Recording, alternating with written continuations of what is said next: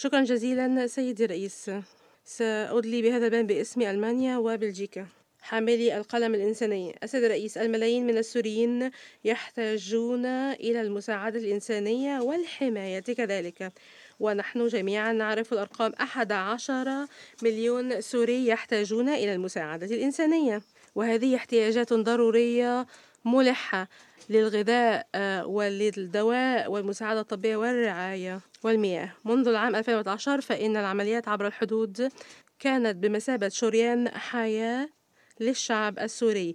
الآلية لا تزال تسمح للمتحدة وشركائها التنفيذيين بتوفير المساعدة التي تنقذ الأرواح التي تصل إلى أربعة ملايين سوري. منذ الرابع عشر من نوفمبر تشرين الثاني فإن حاملي القلم الإنساني بذلوا ما بوسعهم للتوصل إلى اتفاق حول قرار لتجديد الآلية، وقد قمنا بهذه الجهود بنية حسنة وبأسلوب شفاف ومفصل يشمل الجميع، وذلك بالتشاور مع كل أعضاء المجلس وكذلك بالتشاور مع البلدان المجاورة. وقد اتبعنا الأمور الحتمية للعمل الإنساني وهي مصير الأربعة ملايين نسمة. هذا كان حافزنا الوحيد. وبالعشرين من ديسمبر التصويت قد خيب آمالنا والانقسامات كانت عميقة، وقد واصلنا منذ ذلك الحين العمل مع كل الأطراف، وذلك بغية الحفاظ على مستوى التوقعات المرتفعة مرتفعة. ثلاث معابر كانت في لب الولاية وهي أساس العمل الإنساني، ولكن على الرغم من هذا مرارا وتكرارا تم الكشف على أن هذه المعابر الثلاث ليست مقبولة لدى كل الجميع. بالنسبة لمعبر اليعربية في شمال غرب سوريا، قد قدم المساعدة الطبية ل واحد فاصلة أربعة مليون نسمة. اليوم ما من بديل ناجع لهذا المعبر تحديدا تحديدا، ونأسف للغاية أننا لم نستطع التوصل إلى اتفاق للإبقاء على هذا المعبر في القرار، وأن الأمم المتحدة والشركاء الإنسانيين كانوا يعتبرون هذا المعبر ضروريا من أجل عملهم.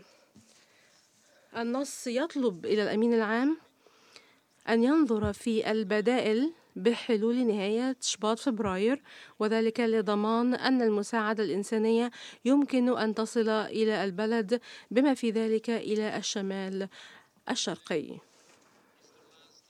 اليوم هو آخر يوم في ولاية القرار الحالي، وفي الشمال الغربي يستمر التصعيد العسكري. اثنين فاصلة سبعة مليون نسمة يعتمدون على هذه الآلية اعتمادا كاملا، وبالتالي حاملو القلم يقترحون الآن نصا يسمح بمواصلة توصيل المساعدة الإنسانية لمن يحتاجون إليها أمس الحاجة. وهنا نشكر كل الوفود التي أسهمت بشكل بناء ونشط في هذا النص. التعديلات المقترحة شفاهة من قبل وفد الاتحاد الروسي للأسف هي غير مقبولة، لأنها تتناقض مع نظام الآلية لنقل المساعدات عبر الحدود في صلبها،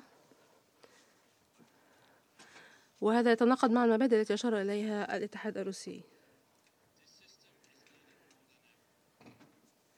نحتاج إلى هذا النظام ويجب علينا أن نحافظ عليه. نطلب إلى المجلس أن يوافق على مشروع القرار حسب ما قدمه حامل القلم، وأن يصوت لصالح مشروع القرار.